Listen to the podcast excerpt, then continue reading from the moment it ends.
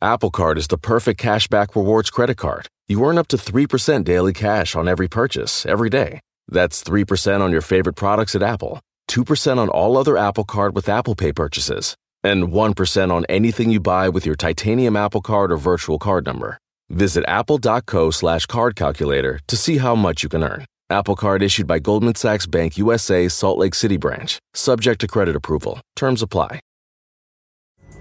Pulling up to Mickey D's just for drinks? Oh, yeah, that's me.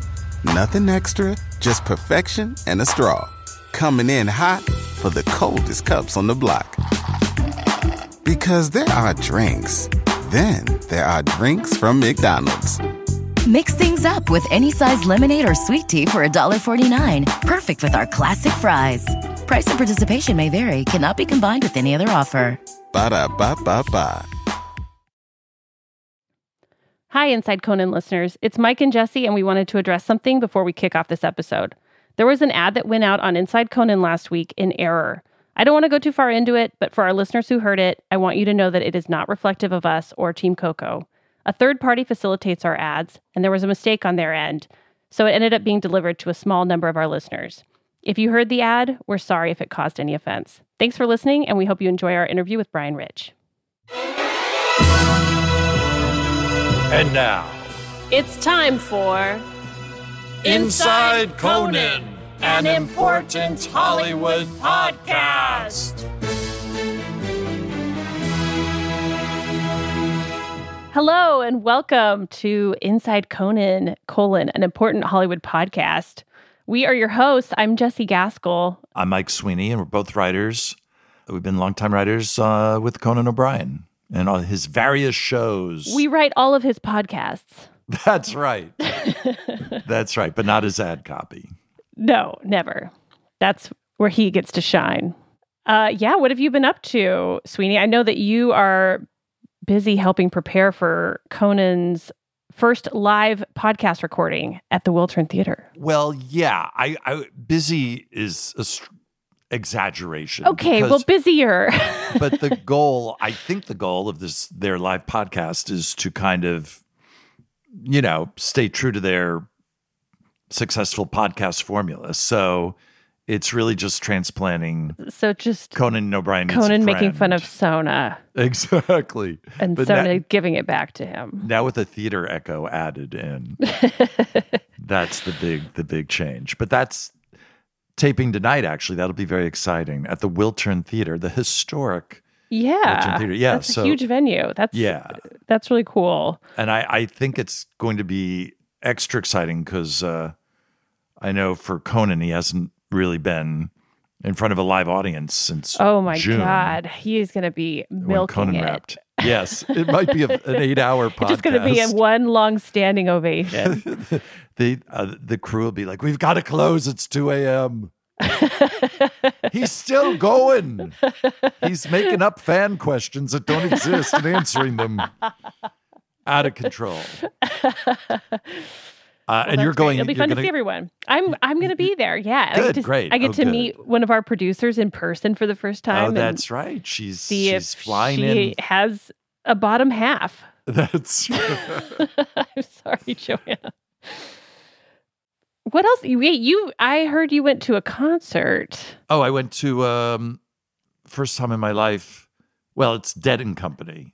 Oh, yes, the Grateful Dead, but without My- uh, my- Jerry my Garcia. son's- I'm assuming. My adult sons uh, have just become huge Grateful Dead fans. I think because I It it's skips a generation, I think. yes. Well, I I played I think a wide variety of music for them growing up, but never the Grateful Dead, and this is so that's a tip. And to they were like, "We already parents." have the tie dye shirts. We might Right, as well."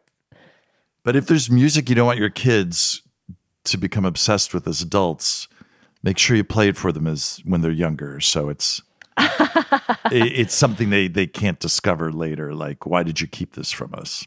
Right. But I so I went and How right bef- fun! it was right before we went. They're like, uh, it's a four hour concert. yeah. So so I Yeah. lost. Yeah, it took me. so like- he- here's three edibles. Right. One thing I learned is they have a something called Shakedown Street, which is where they tailgate, all the fans tailgate and all the vendors Oh. tailgate. And that before the show, and that was Oh well, see, I would have wanted, to Great. go- wanted to go to just that part. I think that's I was quite happy with that and could Yeah. have gone home after that. And I learned that nitrous oxide is a big nitrous oxide in balloons. Oh, is that is the drug sold of in- choice? Yes, it's, I think it's called the hippie crack. ah! The LA police could have they could have gotten all their drug arrests taken care Yeah. of in this one parking well, what lot. does that do besides make your voice? Does it I- make your voice squeaky? No. Oh it no, just- that's helium. Okay, right? that's Healy. I don't know, but they should have had dentists like roving dentists. oh around yeah, there. right. But uh, I- yeah, I uh, did you ever have laughing gas like uh, when you were a kid? From the oh, getting my wisdom teeth out. Yeah. yeah, It's amazing. yeah. I I never I never loved it. Really. Oh, you didn't. You didn't have a good I time. don't- no, maybe it's because it involved wisdom teeth and pain. So I always associate it with. Maybe I should have done Yeah. it before the show. that does. That doesn't speak well though of the concert itself. If you have to have Right. dental grade I agree. I agree. anesthesia to and enjoy then it. you know there were all there was the morphine tent, which I also thought didn't speak well to the band. a lot of ventilators. Yeah. How was your week? Anything exciting? Um. Well, I got. I kind of got. Uh, I got tricked into handing out candy for some friends on Halloween. Oh, I was going to say I hope it was at least on Halloween. Oh, yeah. Okay. What do you mean tricked? Uh, yeah, my friend uh, Pennywise the clown asked me to hand out candy. no, they they live All on of a one of, sudden, those I'm in a crazy storm drain. Yeah. Halloween streets, and they were like, "Come over, we're having a party. You know, we're gonna order Yeah. pizza. It's gonna be a grown up party." Sounds and then I got good. there, and somebody shoved a bowl of candy in my hands. What? and I was stuck handing out. It was like a steady stream for four hours of children coming to the door, and I couldn't even get like there wasn't even a chance to take a break to tell someone else to come relieve me. Wait, you're. Wait, so everyone else was having a party? Oh while yeah, you- everyone else was was hanging out. I guess I could have just not yes. I would have not just gone answered home. the door. Yeah, have just left with one- just leave the candy on the doorstep with a sign. Were the adults in costume? Because that would really fucking piss me off. On top There of were everything uh, else. yeah, there were some Ugh. costumes. I know, I mean, sure, that's great fun. and it it so I had to be the Ugh. the the grunt Oh no, that's but uh but it So was these fun are- i mean i liked seeing these are trying to guess ex-friends. what costumes were yes exactly okay. Good. I'm glad you'll never see these horrible people again. it What was were the fun big trying costumes you to i saw? mean lots of squid game Sure. a lot of squid game which i think is weird i don't see that how are children watching squid game Well, are they, yeah. How they, they were young children dressed Yeah, in small Squid Game kids. jumpsuits? Or yes uh, did you ask any of them like what was your favorite they episode? knew- I'm assuming they didn't. well i didn't want any spoilers i'm not done watching right, it right, right. yeah and then there were probably a lot of others that i I wish you had Didn't that get red right. light, green light doll for them at the front door. Run, children, Mm-hmm. run. Mm-hmm. yeah that would have uh i think solved my problem Yes, I would have okay speaking of treats uh, that How- ah, how was very that? nice. that is a wonderful segue. We have a treat for you guys this week we because do. we talked to the legendary late night writer Brian Rich. Brian Rich is uh, one of my favorite writers of all time. Just when he was on the show uh, in the late 90s, incredibly creative. And um, the proof's in the pudding. He ca- came up with some of people's favorite characters from late night, including the masturbating bear and Pimp Bod 5000. And one of my Yeah. favorite lesser known characters, Five Hooks the Pirate. Good luck digging up video with Five Hooks, but You've scrubbed it all. yeah, that's right. And so we were both very excited to uh, chat with Brian and catch up with him. Yeah. And he gave us a really good, he painted a, a vivid picture of the chaos of early late night writer's room. Yeah, it was they were they were long days, very late nights, and um, twelve people trapped in a small room. Yeah. Lots of farting. Yeah, well, yes, I'm just, I didn't want to say assuming. that. I wasn't there, but I think that's a safe bet. Yes, I have strong memories. So here's Brian Rich. If you're a fan of Conan and especially Conan's late night with Conan O'Brien years, there were so many great sketches and characters that came up and were created in the mid to late 90s. These characters still come up all the time Masturbating Bear, Pimp Bot, and a lot of really great, memorable sketches. And when people ask me about them, I always mention our next guest who created so many of these memorable moments, Mr. Brian Rich. Brian, welcome to the show. Welcome, Brian. Thank you. Thank you. Thank you for having me. Oh my God. Yeah, it's long overdue. Yeah, it's funny. Actually, I think you kind of went out to me once to, to maybe see if I could do this show before. And this was when you were in New York. Yes. And I think that it's funny because I think I said I can't because I was working with Smigel. And then Smigel came and did it. yeah, on some, you know, we were doing some like test, like pilot thing for something that we ended up doing this year. Right. But I was like, ah, I don't think I can. I really should go to this thing. Yeah. And then I get there and it's like, where's Robert? Oh, he's going to be in late. he's doing this Conan podcast. And I was like, hmm, okay, great. Yeah. Well, you created an opening when you said no. yeah, I know. That's great. He was getting calls from someone on your team, I think, during our podcast. Uh, Where are you? yeah, that's that's when I learned not to ever be a team player. Well, we're glad that we got you in between Smigel projects. Yes. hmm We get so many questions about the characters that you've created. I, they're still some of people's all-time favorites. That's great. That's great to hear. Well, we want to go back to kind of to the beginning of your time on the show cuz you Uh huh. you came over from David Letterman, right? Yeah. That was that was that your first writing job out of college? Yeah, yeah, that was pretty much my first job was Letterman uh, in the same building in the same studio as you know Late Night with Conan O'Brien later was to be in. So um, yeah, I worked for Letterman at the very end of his run at NBC there, Uh huh. and then Conan was my next job after that. What What was it like starting at Letterman right out of college? That had to be. Were you intimidated, or were? Or I was, it yeah. I just- mean, I I was really just excited to get the job. I think Yeah. Oh. I got it about a year after I actually graduated. okay. What took so long? Yeah, I don't know. I bit of a slacker. Wait. So Uh, you were twenty three. Yeah. So Oh. I was like, "Eh, can I still write for young people Right. anymore? is, are, is anyone going to get my references? yeah. I don't know. I mean, it was just really exciting to, I mean, I remember when I heard I was getting hired and I was, uh, I was living at home with my parents in New Jersey and I think that was like the biggest thrill of all. It's like, oh, thank God, I'm now have it. I get to move out. Uh, yeah, so I can have enough money and to like get out of here and Right. like leave this behind forever. Once I explained to them who David Letterman is, Yeah, so moving back there after college was just a big mistake, but it did it did motivate me to right? you know That's a great motivator. yeah get a good application together. Well, you were on. You were in the Harvard Lampoon, right? So that right.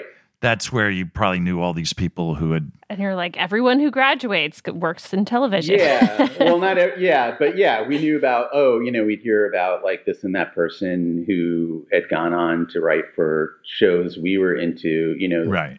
and did you had you heard of Conan at that point? Yeah. yeah, yeah, yeah. Conan amongst them. Uh, Conan was still, you know, he graduated way before me, but he was still, you know, he was talked about because he was two-time president there Of the the Lampoon. of the Lampoon. Like Okay. Overachiever. Always a showing off. usually, you know, a se- it's always a senior is president, pretty much. Uh, so it was kind of an unusual thing that he got elected in his junior year and senior year. Ugh. Uh, maybe that had happened once before. I don't know, but it, but uh, But now we know so much about election cheating and vote counting that yes, that's right. I think we need to revisit his double presidency. it seems yeah it seems unlikely that right.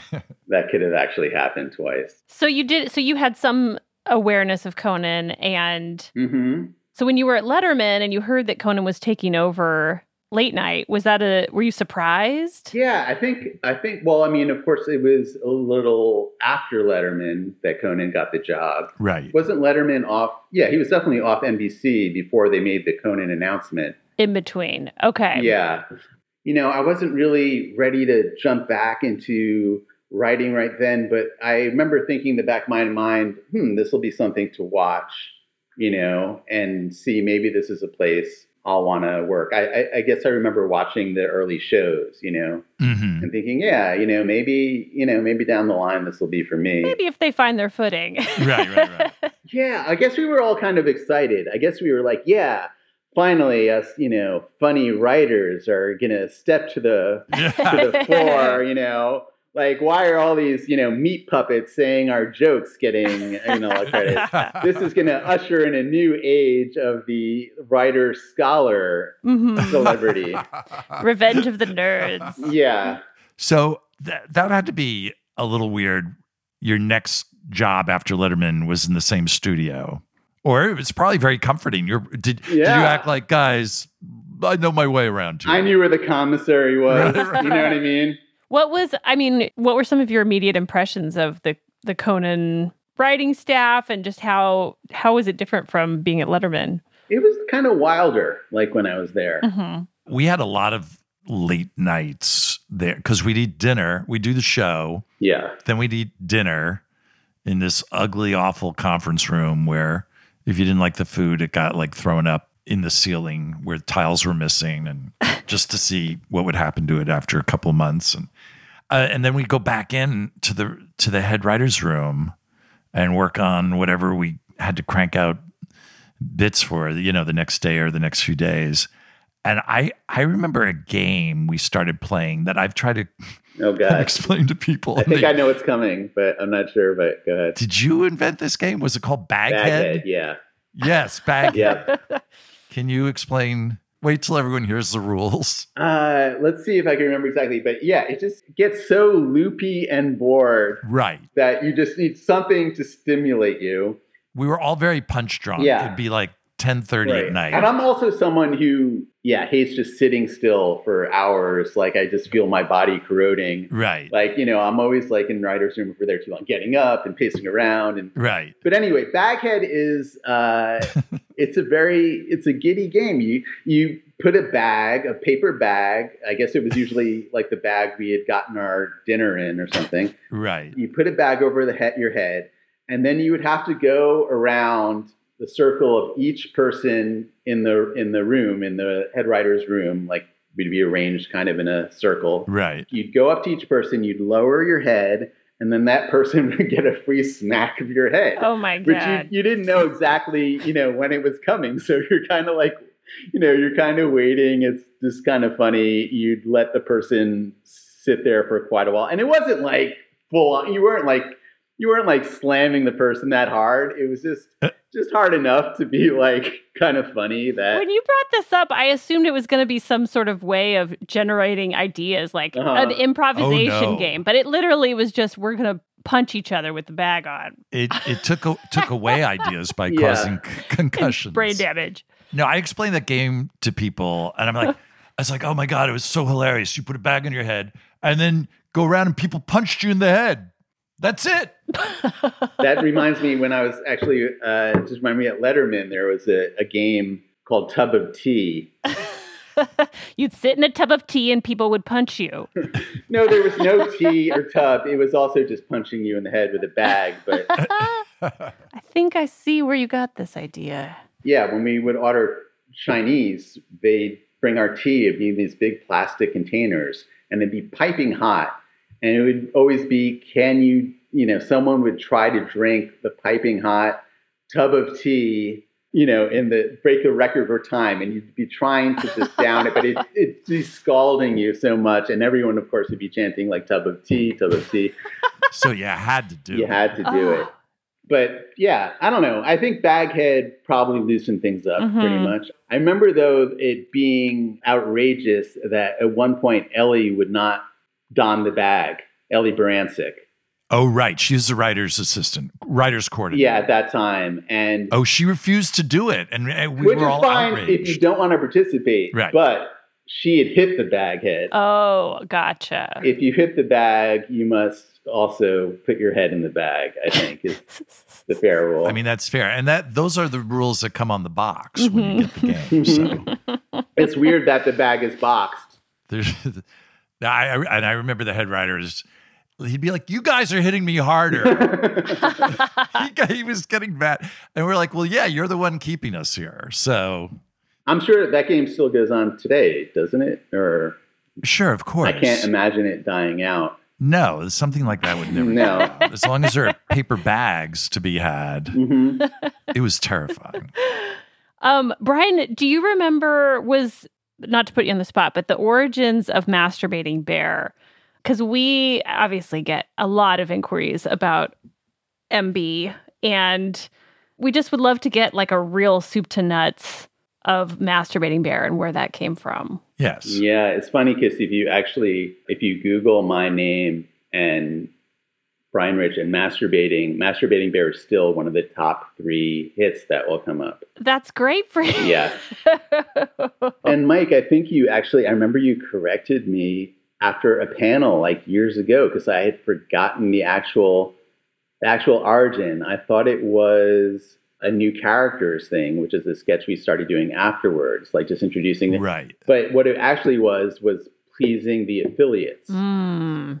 I also love that you already did a panel about masturbating bear. That's Right. We need to get people to talk about this. and then we, we broke off into separate discussion groups.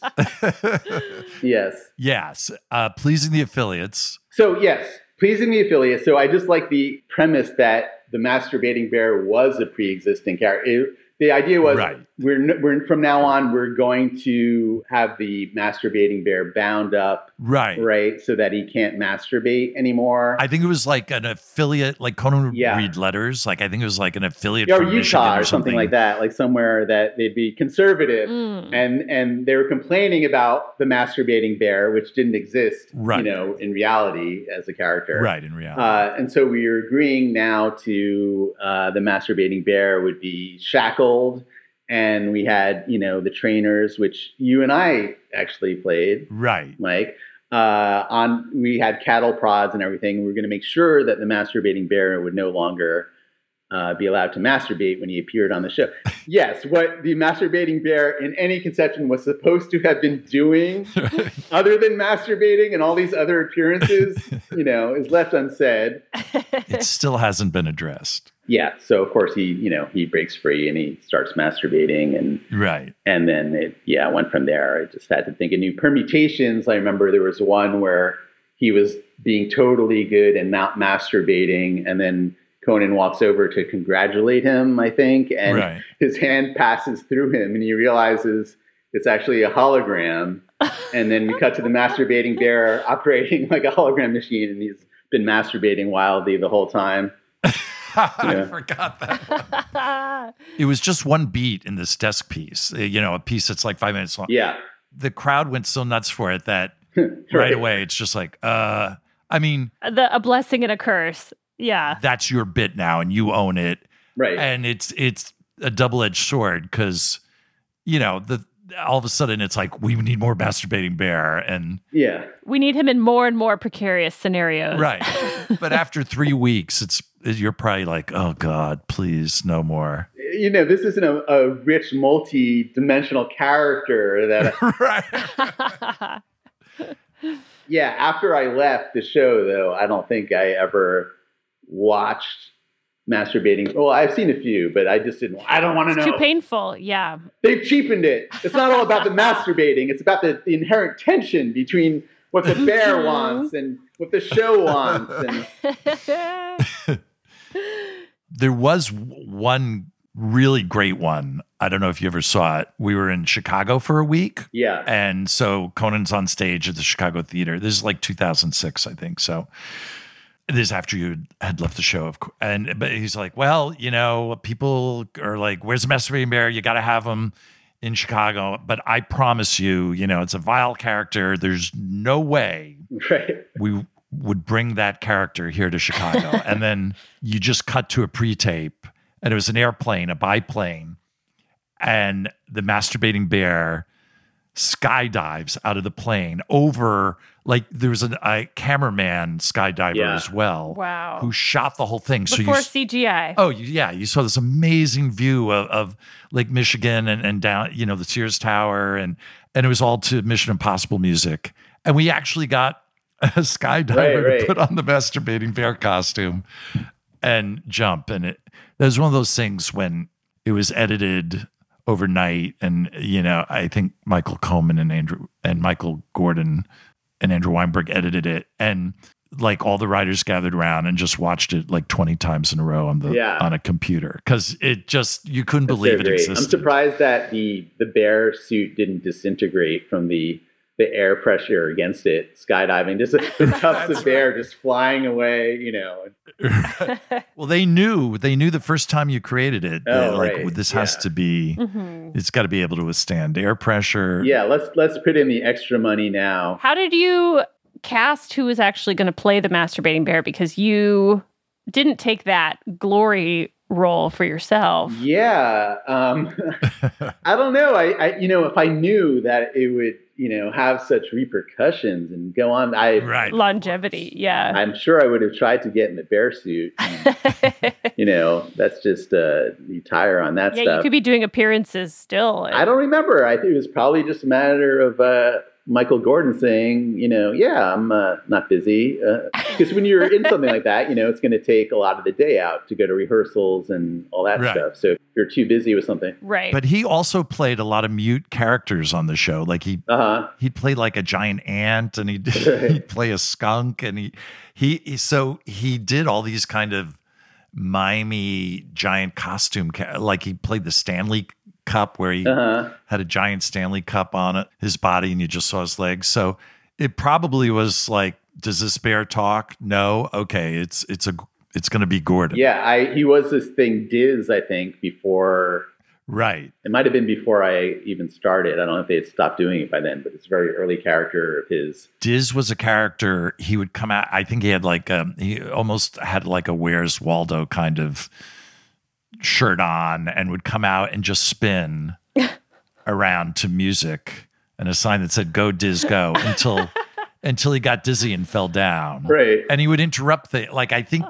i think his favorite he, time appearance was during a bob an interview with the real bob dole oh all my. of a sudden the band goes go diz go and he just comes up and he literally got so Yeah. dizzy i think he f- half fell into bob dole on the couch that that was a sketch called "Not Pleasing Our Affiliates." right that's probably what led to the creation of Hmm. Hmm. that, that bit Do they? They must still do that. I remember now, like after the show, sometimes Conan would have to stay out there for like another hour and just film these little messages, you know, for the affiliates, like KTLU, like oh yeah yeah keep yeah it going, Sam, you know, or whatever, like you know, like hey santa cruz yeah. And people tend to go, wow, he really knows what's going on in our town, you know, like right, right. We're cruising to great ratings thanks to you. Well, and another one of your famous sketches was Pimpbot. yes, Can you really quickly explain the premise of Pimpbot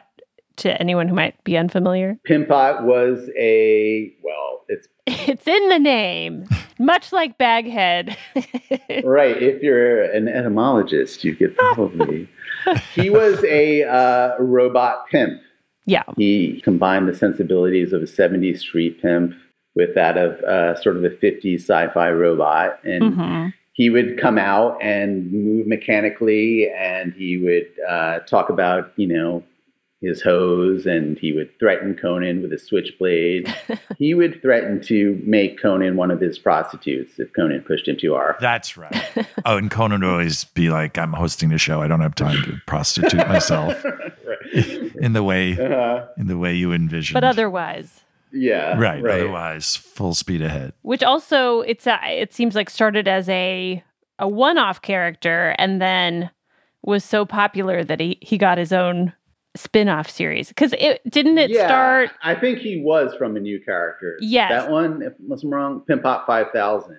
Mhm. Right. I think also Tommy Blotcha, I have to give him some of the credit of the initial idea for him. Something about, you know, the robot pimp. We shared a, a office together, Tommy and I. Mhm. Uh-huh. But then I, I did write, write, yeah, the initial thing and his whole, the name of him and his whole persona and everything and the rhyming and all that. His And- whole shtick. I remember I read Pimp by Iceberg Slim to get some, you know, Oh, right. some ideas and and background, and I Some verite. some other similar literature by this guy Donald Goines, like you know these books like Whoreson and you know all, all these like inner city kind of seventies right. yeah literature. wow, you really did your homework. I remember once we had uh, this show so old, Lost in Space, the original Lost in Space. I don't know if anyone Uh-huh. even remembers Yeah, it. yeah, sure. But the, the the original Doctor Smith was on our because Conan, especially in the early years, would have all these a lot of actors from Uh-huh. hit '60s shows, and it was kind of like a you know people you hadn't heard from in years. And one of them was this guy Jonathan Harris, who was the original Doctor Smith. uh huh. I think there was a during his interview, the the idea was Pimpbot would come out Mhm. and you you bubble headed booby get out of the Uh-huh. you, you bucket of bolts. Right. So we went in to talk to him before the show, and Conan, you know, was like, "Oh, you know, uh, your show was on in reruns when I was a kid, and I watched every episode." He's like, "Of course you Mm-hmm. did." he was just like over the top flamboyant, Uh-huh. and we went over the sketch with him, and he was just like, "Of course I've got it. Yes, of course I'm a professional. Broadway, you name it, I've done it." And we're like, "Okay, this is going to be great." And then he's out there on the couch with Conan. uh, His interview's winding up, and then you hear like the mechanical noises and and Pimpot comes out and goes, I, you know, something like, hey, Dr. Smith, you know. and, and Jonathan Harris just looks at him and goes, oh, well, what a lovely fellow. Like he he didn't do it. totally forgot. Yeah. He literally, in the 10 minutes that had elapsed, forgotten there was going to be a Forgot sketch. all his training. and, Yeah. and Conan's like, Wow. uh, Dr. Harris, uh, it's a you Oh, know no. robot who's a pimp, and he's Yeah. like, Hmm. oh, uh, ch- charmed, I'm sure. Like he just. Oh, I. And so the, the, the actor playing the the robot Oh, is still right. doing the He was moves. vamping. He had to keep making his moves. like, Yes. Yeah, for like 20 minutes, just waiting for for, 20 the- minutes, you still hear all the servo sounds.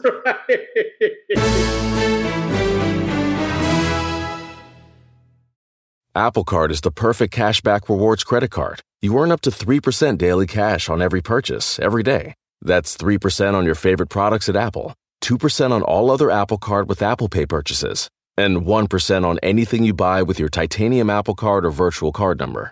Visit apple.co slash card calculator to see how much you can earn. Apple Card issued by Goldman Sachs Bank USA, Salt Lake City branch, subject to credit approval. Terms apply. Pulling up to Mickey D's just for drinks? Oh, yeah, that's me. Nothing extra, just perfection and a straw. Coming in hot for the coldest cups on the block. Because there are drinks, then there are drinks from McDonald's. Mix things up with any size lemonade or sweet tea for $1.49. Perfect with our classic fries. Price and participation may vary, cannot be combined with any other offer. Ba da ba ba ba.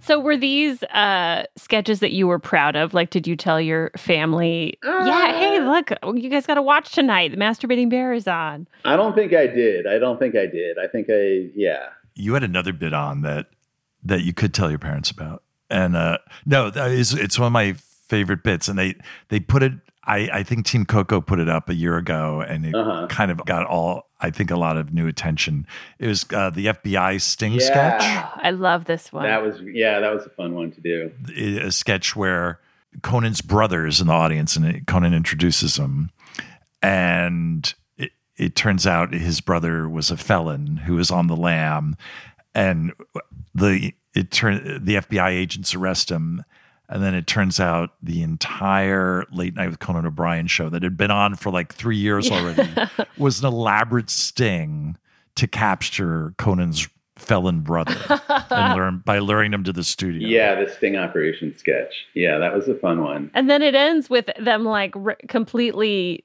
dismantling the set and They dismantled the whole set. And the, the great part is Conan, everyone who works on the show was in on this sting operation except for Conan. Right. From the very beginning, you know, him getting the job and everything was just to lure his brother out of hiding. You know, he's like, you know, Right. my brother's in the audience today, brother. And then, all right, let's get him. And then Andy's an FBI agent. Everyone, the, au- you know, they're all, it was all just to lure this guy. And what do you think? Do you you'd get a you, it never seems weird that you got a show, you know?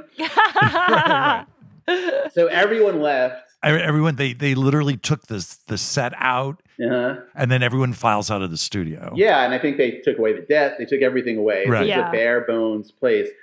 Then Conan just appears in like a spotlight. I think if Uh-huh. I remember, like in you know by the monologue area. There's kind of just a light on him. Like there's one light left. His dress is dark, and he starts making some really heart you know felt speech about you know maybe it was just this thing, but you know, maybe I made someone laugh and, you know, I had a dream is the important thing. And and then while he's in the middle starting to do this, you know, moral sum up, you just hear from the rafters like a stage or something, ah, the idiot still thinks people are watching. And every and you just hear everyone just laughing at him and he just, you know, does his like thing of ultimate shame Conan and runs away into the darkness, which is which is great. Ugh.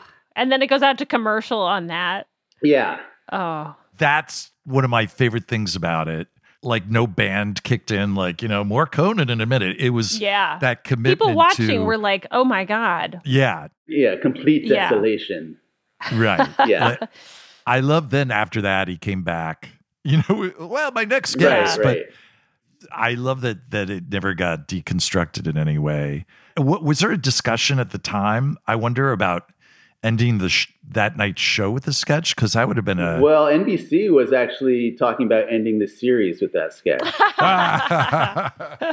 hey, you know, this could do double duty. We're for never us. going to have a better opportunity. You know, Uh, he's, he's giving it to us. Well, I was wondering, I mean, we've, you, it seems like you've only had home runs on the show. Do, But do Uh-huh. you remember having any sketch that just bombed in rehearsal or something that you were like, this is going to do really well? Then, Hmm, I don't know. I don't remember anything like completely being. I don't know. I'm sure there were some that you know fell flat, probably because of technical problems. yeah, yeah, yeah. Uh, Sure, of course. Oh, I do remember there was one. It, it was kind of salvaged, but um, uh, oh, it was a kids show. We did a kids show. Right. Were you there for that, Sweeney? Yeah. where uh, the audience was all kids and we kind of oriented it supposedly toward kids. Towards kids. Yeah. And there was one, I had one funny thing on that, which was the boredom monster, Right. which was like kind of this way to blackmail the kids through terror that if they're if they start getting too quiet at any point during the show, the boredom monsters come in. And we'd cut to this this horrible monster in the hallway who was slithering his way toward them and they'd all scream and everything and it was just this threat. Right. But there was a thing where, for some reason, I had this thing uh, a parade of birds came down in the audience. Oh, right. Vomiting. Was it vomiting birds? Yeah, yeah. I don't know if we said they were vomiting birds, or I Oh, think it was just supposed to happen at some point. All That right. they were all coming down, you know, these guys in bird costumes right. uh, down the alleyway, and then at some point they were all going to lean over and just projectile vomit on people in the audience. I mean, not real vomit, obviously, but with those, Right. you know, SNL type, you know, things. Which is still gross yeah. to have that land. It's on still you. gross, but Not when it's birds. but in the context of a bird parade, come on, right. You're right. That's, yeah, that's just like fireworks on the Yeah. Fourth of July. Is what you expect. With mostly a plant diet, no, it's not that bad. Uh, but there was some like huge malfunction in those where basically "Da-da-da-da-da, ba-ba-ba-ba," and then the birds leaned over and like nothing came out like this i don't know whoever's was doing special effects there was some kind of you know he's like pumping away or something and oh I'm like, no! what's going on and like uh, just like a trickle like of stuff came out and Oh, I was like, oh my god, that's just total. And and then in like editing, we were just able to put enough together that mm, somewhat salvaged it. But like in my mind, it was going to be like you know, Exorcist gushing projectile on people, and Yeah. instead it was just like a you know, yeah, Mm. a slow trickle. Look, a line of coughing birds. Yes. Like a, a mildly dyspeptic bird parade. He's got Yeah. hiccups. Can you? Okay, so we kind of glossed over this, but what was the kids episode? What was the backstory of that? we would try new things like in those days, like just, you know, for the hell of it. I don't know. There was one week we did, which was time travel week. Time travel. Mm-hmm. Right. Yep. Where each, each uh, day that week, they, Conan and Andy were in a different time period. Like they were, Ancient Rome, and then the next night, the Civil War. right. And then this idea was just let's do a show for an audience entirely of kids. And what would that Kids show. what would the show be? Right. As if our sensibility was, wasn't childish enough. right. right. We yeah, we had to dial it down like by two years. Right. Hey, these kids will love Baghead. Right. Did the kids like it? Uh, did the kids like it? I think they, yeah, I think they liked it. Yeah. Yeah. We kept them entertained enough. My memory is no one remembered. I mean, no one anticipated them getting that restless Mm, that quickly, and yeah. and then it was just Conan out there, and we're all like, "Well, all right, uh, good luck." Right. That's when he started string dancing. Twenty eight minutes to go. because there were no parents right in the audience like we just had No parents. they were like maybe watching from the green room or something but But the great thing was, and I, oh, my, maybe you remember his name. I think the second or third guest was like an NBC economics correspondent. Oh, oh did we Man. did we purposely book someone really dry Uh, yes. Uh-huh. And Conan totally committed to Uh-huh. it. And they had this really straight, dry interview. And the kids, I think the kids booed through the, Yeah. they just booed through the whole, well, I'm, I'm sure the boredom monster right, right. was coming out a lot then yeah Yes. yeah it was fun to do these like weird things once in a while it was a, Oh, kind yeah. of a pain usually to you know it was but good to get out of the rut i think Do you remember you were going to? I think you announced you were going to leave the show, Uh-huh. and you're you're um, coming out to L.A. to work on a sitcom.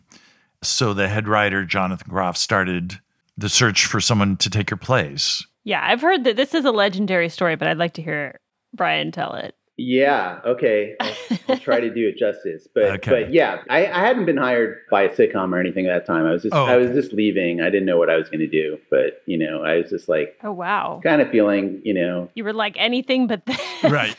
no, I don't know. I was just it was still great, but I was sort of like you know I felt like I'd done a lot, and so the search had begun, and I decided to see if I could get hired again. I mean, part of it was like, how much of it is just random? Like when you get hired, or have I gotten worse? right. Like you know, maybe I'm not as funny. Like maybe I've, I'm, you know, maybe I've gone downhill. Maybe not. Like, or it'd just be an interesting experiment to see if I could get hired again. So I wrote another application. Like I wrote a bunch of new sketches Ugh.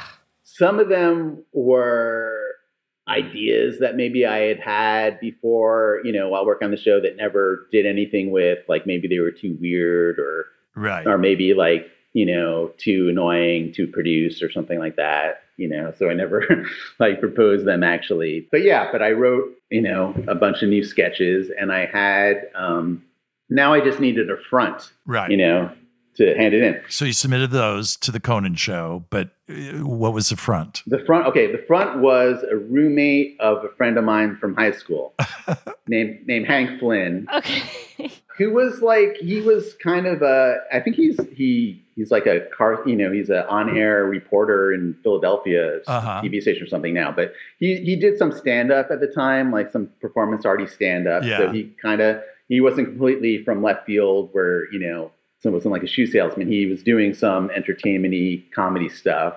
But uh, Right. he was a roommate of a friend of mine from high school, and so uh, he agreed to do it under his name and everything, Hank Flynn.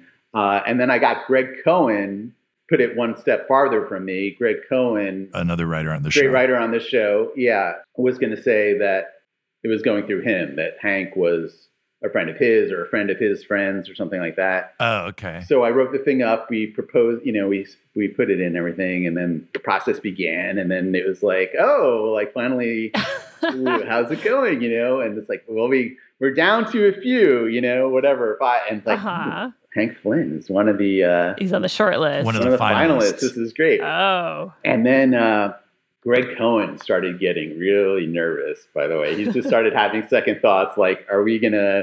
Oh, is this really bad? Like, are we going to get in big trouble? Actually, as it when it got down to the very end, were like the two finalists. I actually was brought in like like I guess Groff and Conan were like gave it to me like well you you look at these what do you think Oh, to weigh in. Yeah, to weigh in. Oh, Uh, You my had to do the- God. I did not want to. I didn't want to spoil the immaculate, Yeah. you know, the the experiment. So I just played it very neutral. I was like, I don't know, they're both, you know, it's a toss up to me, you know, because I didn't, I didn't want to sully Right. You didn't want to tip the the scales. tank yeah. one. I didn't, I didn't want to, I didn't want to sully Right. it. So I, I kind of stayed out of it. It'd be like uh, becoming the host of Jeopardy. Yeah. Uh, right. But okay, but then it was dragging on for a while, and Greg started getting really nervous Yeah, that's getting a little dicey. Yeah. Yeah, and Greg Greg was just I was like, just hold on a little more. I forget like I had some some end game. Hang in there, But Greg. he just started getting more and more nervous, you know, and so they went for Hank Flynn. right. And he came in for an interview and he did fine or whatever. And then uh But how did you know he would do well in the interview? um I don't know. I mean, I guess maybe I coached him a little bit, but you know, it wasn't like He just had to not be crazy. Exactly. Yeah. You just had to, yeah, not be too crazy and everything. I think, I think like they liked his packet the best and And everything. he just also, had to this come guy in. was cool. He wasn't like, oh, do, can I actually get this job? Do I get to work there? Well, I found out later, actually, from my friend that he actually was like, "What if I just should I take the job? What if?" Like, I think he actually thought at some point maybe I can, you know, scam the scammer and like Yeah. somehow, If I do well in the interview, I mean, what's the- right? wait, so was he interviewed by Jonathan Groff and Conan? I don't I don't know if Conan was in there, but he probably like did a phone thing or something with Conan. I'm I'm not sure. Okay. But Conan was definitely on board with hiring him. I remember like Conan Right, had read right, it right. too and everything like that. But okay, so I think initially when Hank got hired, I, I was gonna have Hank come in and take the job and like be weird basically and do do all sorts of weird shit for like the first week, you know, and just have all sorts of crazy stuff going on. Wait, your dream was for him to actually Take take, the the, job. job. yeah, just for like a week or so come in. Yeah, and then- just to and then just- let the cat out of the bag, you know? Oh my oh, god. man. So we pulled the plug early, and how we did pull the plug was I think John actually had all of us come into the room when he was going to call Hank Flynn to hire him. I remember this Oh my God. part. We were we were in a meeting Uh huh. and I think you it came up naturally, but Yeah. I it, my memory is you said, "Hey, are, are you ever going to hire someone to take my place?" Right. And he's like, "Uh, "Funny you should say that. We Yeah. settled on this guy, Hank Flynn. Right. This is my memory of it, A- and And none I of you thought knew he- that this was all happening, right? no, one knew, Okay. any of this except for Greg Cohen. yeah, yeah. So Groff goes, he goes, you know what? We're all here right now. Why don't I call him on speakerphone and and and offer him the job? Oh, man. You know, It- it's always a big moment when you offer someone a job, and, and so it seemed very spontaneous. That was my memory of it. And so he calls Hank Flynn, and where all the writers are in the, his writers' room, and it's like at, at like nine thirty at night, and he puts him on speakerphone. Yeah. Although I, I wonder, I wonder how much was organic and how much did I press Groff to do it. Maybe a little of both. It, it worked out perfectly because I did have Hank Flynn re- record the phone call. so I actually still have a tape of that phone call. Hello? Hey, I was trying to reach Hank Flynn. Hank, Yeah. Jonathan Groff calling from late night. Hello, Jonathan. How are you? Good, how you doing? Not bad, thanks. What's going on? Uh, we'd like to offer you a job. Really? Yeah. Wow. nice, man. Thanks a lot. Uh, Yeah. Um, um, um, yeah, we liked your we liked your submission the best. Well, thank you very Got out of a much. meeting with Conan um, O'Brien a while ago, and Brian Rich is actually the guy who's leaving, and Uh-huh. he had read through the package too, and yours Wow. was the best one. Well, Jesus. I, See everybody on speaker. you just make me feel really good, man. I really appreciate that. Hang on one second. All right. Everybody on speakerphone. Uh, All right. Whoa! We're not even writers here. Bad part is they're at 10 o'clock at night, which is indicative of the nightmare that is this job. But other than that, congratulations. Um, Thank you. Oh, Jesus. Jeff Ross is the producer, uh, I just talked to him, and uh, I'll call you tomorrow with like more details about what you need to do. Okay, cool. Jonathan, actually, can I talk to just you and ask you a couple questions? Oh. What's up? Hey, um, I just, I, I just need, I just, I just wanted to ask you a couple of questions. Sorry. Um, I just, what, do you, what hours do you guys usually work anyway? Uh, we work uh, like at ten thirty, depends, um, to like now or later. Oh, really? Yeah, it's pretty grueling. Oh, all right. Because I got. It's just that I've got like I'm sort of a regular on these open mic circuits things that I like to do, and it would really hurt me if if I had to give them up at all. You know, and that realistically, You're probably gonna have to give them up if you want to do this. Um, I see. just because it's kind of you'll be here almost every night. I mean, the only exception would be would be like Mondays. Maybe we'd get out a little earlier on Fridays, but generally we're here i- until now or, or later. Right. So, um, what what was You know, three three to three nights a week, sometimes four. uh, what was Brian making when he left? Um, I don't know. Just because I I- I think that the work is really good. You know, I think that the work is really good, and I just I just want to get you know what it's worth. Oh, you're not going to get more than that. Right. Oh, okay. Um.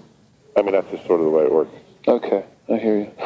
Um, I don't want to hold you up. Um, Um, but, well, why don't you and I talk tomorrow? Okay, well here's the thing. Yeah. Um, I was I was watching. Uh, I watched the show a lot over the past week. Um, and you know some of it I liked a lot. Mm-hmm. Um, but other, you know, some of the other stuff that just wasn't.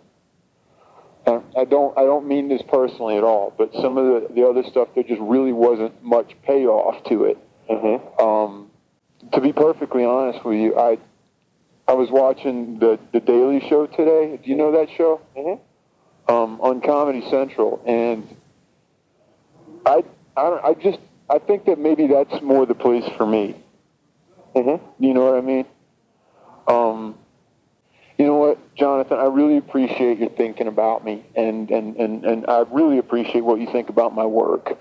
Um, but honestly, I really think that maybe uh, maybe Comedy Central is a better place for me. Oh, okay. Uh, is that is that something that you're going to do? Um, well, maybe. I mean, I don't really know anybody over there, but Uh-huh. I mean, I, I, I think I may be able. I, I think I might be able to swing a PA job over there, but um, yeah. I mean, I, I sort of. I just think it's more my speed, you know. Um, but thank you very much. Okay. Okay. Take care. Bye. Oh my God. So do you remember? Did I did I reveal what was happening right then, or did I let it- Yes. I did. Okay. That's good. Brock probably didn't believe me at first, right? We couldn't believe you would sit down and write a new submission. Go to so much work. Yeah. right. Knowing how, how hard it was to get me to write anything when I was actually being paid for it. right, right, right. We were just like, ugh, all that extra work. what, what was he thinking? Yeah, no, everyone was stunned. It was a great. and did people react well then once they knew? Okay. Oh, yeah, no. it was- Yeah. just so you would pull that all off. I and then know. It's unbelievable. we were like, well, wait, well, who's that guy on the phone? And you're like, he's a friend of my, you know, Uh-huh. a roommate of a friend of mine. And, Yeah. and just all the steps that went into setting up this phone call that night, wh- everyone was kind of, it was blown away. And then I think we we kind of reproduced it for Conan with like I think we didn't tell Conan what happened. So there was another phone call where Groff and I were in Conan's office, and I think Groff got Conan to have a conversation with the guy Oh, I- with Hank I didn't to know try to that. convince him to come aboard, or maybe Groff act like he hadn't told. So so I think Hank did kind of a repeat performance for Conan. Oh, wow. Let Conan get a gut punch of this guy rejecting him as well. Oh, my God. And then, of course, then you know Conan had got his revenge on me, Yes, your last night. right? Oh, yeah. So what happened? It was your last night on the show, and I went to Groff and Conan, and we came up with this idea where, because back then, sometimes Conan, if a writer was leaving, he'd say kind of a send off, like, oh, you know, so and so's moving on, da da da da. So we're like, oh, what if he does that for for Brian's last show at the end of the show? and says, "You know what? Let's he's so great. Let's bring him out." And we bring out Hank Flynn. so we snuck Hank Flynn into the into the building, Mm-hmm. and I was worried you were going to see him during the show, but luckily you were up in uh, your office. So I, I don't know what you thought when you s- saw that because Conan goes, "You know, there's a writer who's been here. Let's bring him out, Brian Rich," and then then Hank Flynn walks out. And were you watching from your office, Brian? Yeah, so I was upstairs and you know the writers' floor, and I think you know that I guess the other writers knew it was going to happen because they were like, "Come on, you know, Conan, I think you know Conan's going to say something about you. You got to see this." So, so I was in there with a bunch. I think you were probably there, Sweeney. I think it was Yeah, I was there. yeah, it was that that office. You who was in there? You and Kylie. Gordo and Brian Kiley.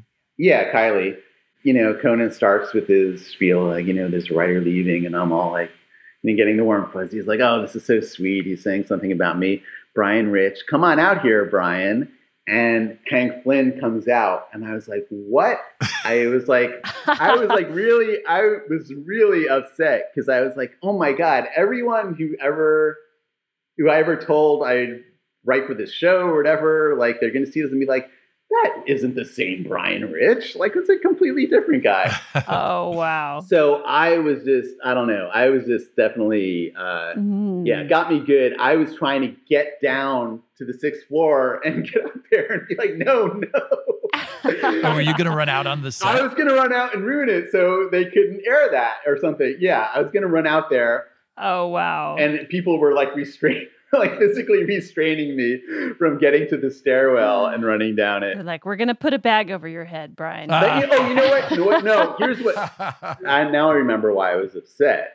Why I was really upset was because at the end, Conan, in the interview when he's talking to Hank a little, "What's next for you?" He said he was going to work, uh, going to write for Suddenly Susan, That's right. and I was just like, "No, it, that cannot stand." there That- could not be a worse fate for me. Yeah, that, that cannot. yeah, be my trajectory. Well, it did stand. yeah, and I did end up working for Suddenly Susan for many a year. Well, as, as long as Greg Cohen uh, was, he had to feel great relief Yeah, when it all came out. you got to have. You should have Greg Cohen on this. I know. and Hank Flynn. oh Well, then we started using him in sketches after that. He was in a lot of. Oh my God. That's right. So we did. He did actually get on the show after that. Yeah, He'd act in like a lot of satellite TV channels and stuff. that's right. Well, thanks for doing this. Yeah. One thing we do, we always like to wrap up the show by asking people for a piece of advice if they have one. Oh, just keep at it, guys. Uh, You, you'll get this podcasting thing down eventually. Seriously.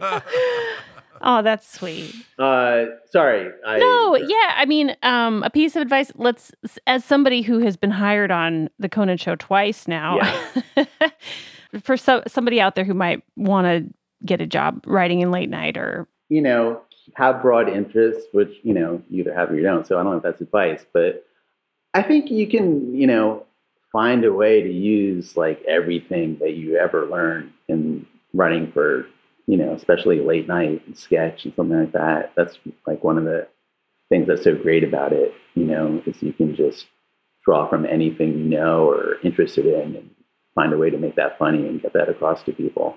Right. that's a good one. I don't know that we've covered that before, but I think especially having No. specific interests and like the more specific or the more kind of detailed you can get into something, that's going to Mm-hmm. get you a lot of comedy, especially if it's something people aren't as familiar with. Yeah, and if you have a little, you know, a little knowledge that authenticity like kind of comes through Yep. in like a sketch or joke, like y- you just know, like even if the, the person getting the joke doesn't know that much about it, you can kind of sniff out like if the lingo and the Right. I don't right. know the background seems legit or something, you know? Yeah, like all the research you did for Pimpbot. Exactly, that's right, and your years as a pimp. exactly. I knew that would come in handy. Well, thank you so much, Brian. It's, yeah. Yeah, thank you. Oh, thank you guys. Uh, this, I mean, you're a legendary writer, and it's really good to finally get to hash all these things out with you. Yeah, it's good to finally meet you. And that was Brian Rich That was Brian Rich and and uh, Hank Flynn. I was going to say with s- special guest Hank Flynn. oh, that really, I can't believe that. I mean, it's And you know what? Hank Flynn found I found out is uh, a field reporter on a news station in Philadelphia oh, how cool. on television. Yeah, I, Wow. I kind of wondered what happened to him, and I wonder if someone else actually got that job, but they handed it off to him.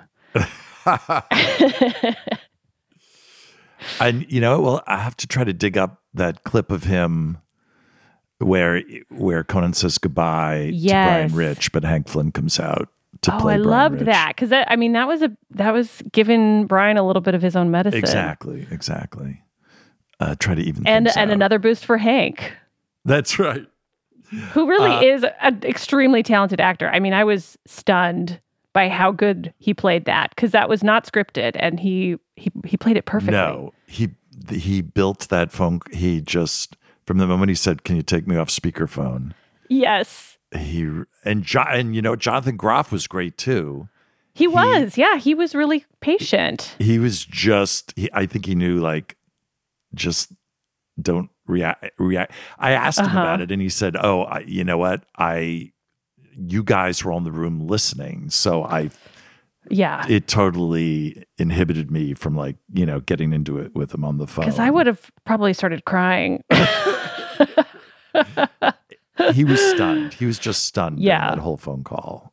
Ugh, I'm so glad that there's a record of it. Yeah, I know. It's fantastic. So that's the that's the moral of this story, listeners. Is if you're going to Record play an everything. epic prank on your boss, you- please record it for posterity. Yes. Well, now everything is recorded. You don't have to worry. Too much That's is recorded. true. Alexa's doing it for us. I, I think now I'd like to ask people to record less. yeah, that's true. We're Please. running out of space. Just, just you know, sometimes memories are nice uh, without the video proof. Uh, anyway, oh, you know what? Last week we had a, a great guest, Jim Pitt, who is our music booker on Late Night and Tonight Show and Conan for many, many years. Uh, and we got a great email referencing his appearance. Yeah. Um. The email. I mean, I'm going to kind of paraphrase here, but uh, our friend Jed Christensen found out that um, a music analytics company called The Next Big Sound did an analysis and they found that Conan actually gave the biggest boost to bands out of any late night show. Yeah, like, and this is back when Letterman was on, because I know Letterman had a lot of musical acts too, and they said it, an uh, appearance on Conan was a bigger boost for musical acts in terms of downloads of their music following the appearance, uh, even bigger than Yeah. an appearance on Letterman, which was very impre- uh, very impressive. Yeah, it says artists appearing on the charismatic redhead stage on average see a 50% increase in iTunes album sales and Facebook fans. Yeah, that, that that Yeah. was- yeah, that's a nice thing to hear. Conan Bump.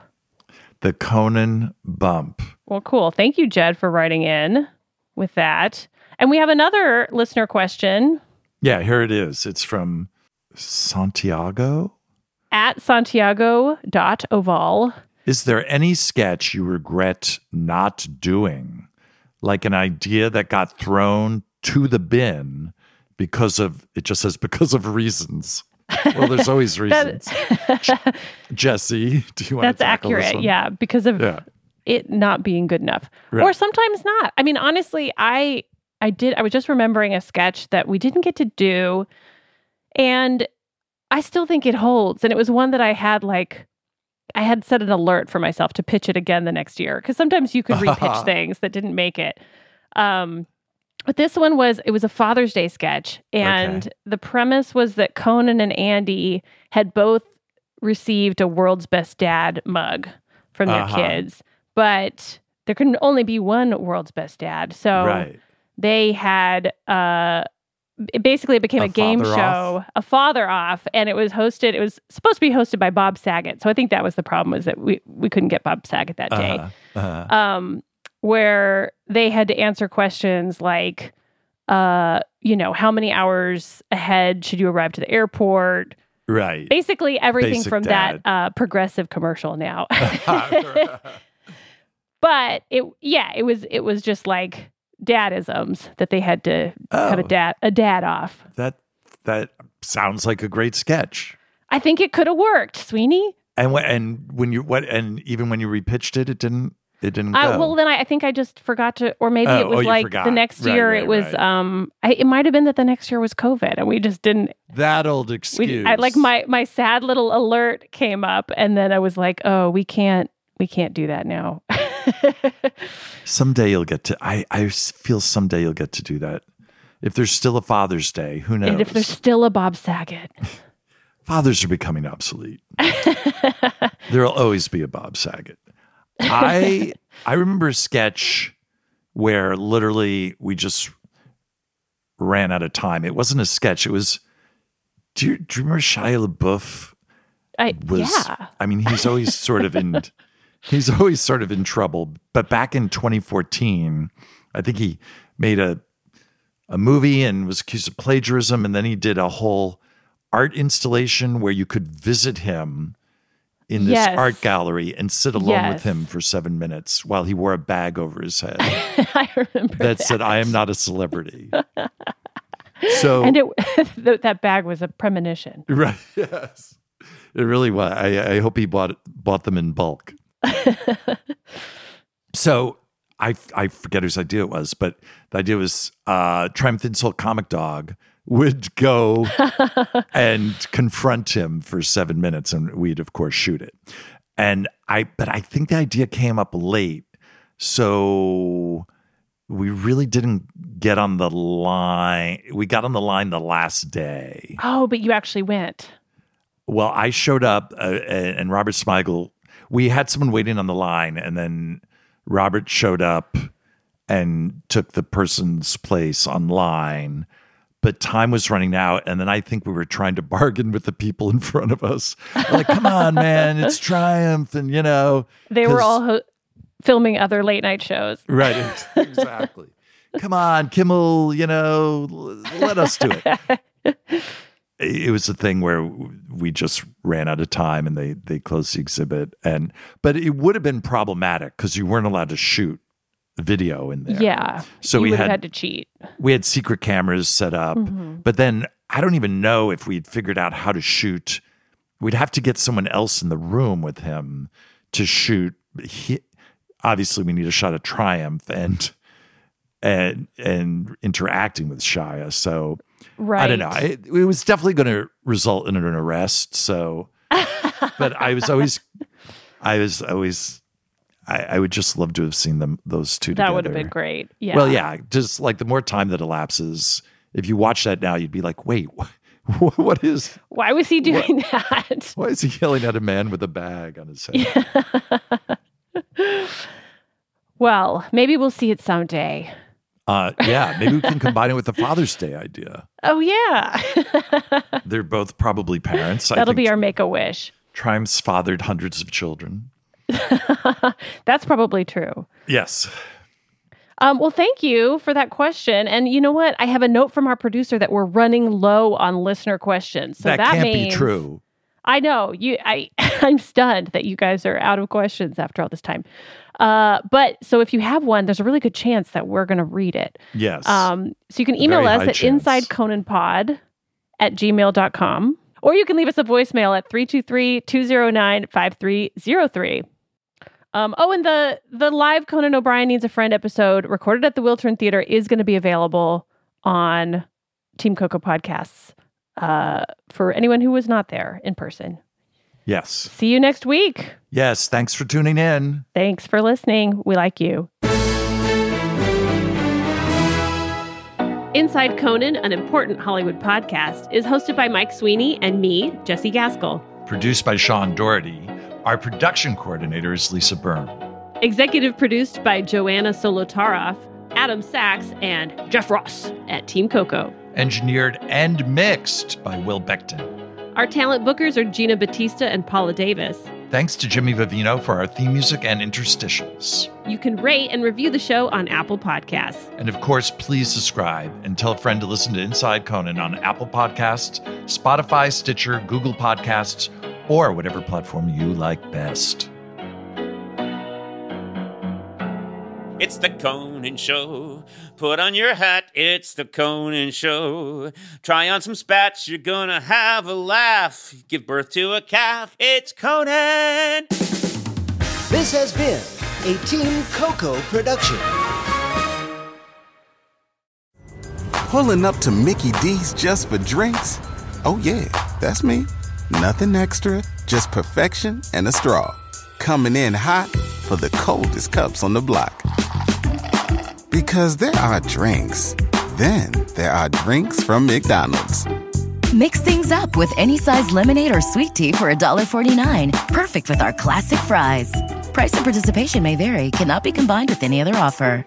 Ba da ba ba ba.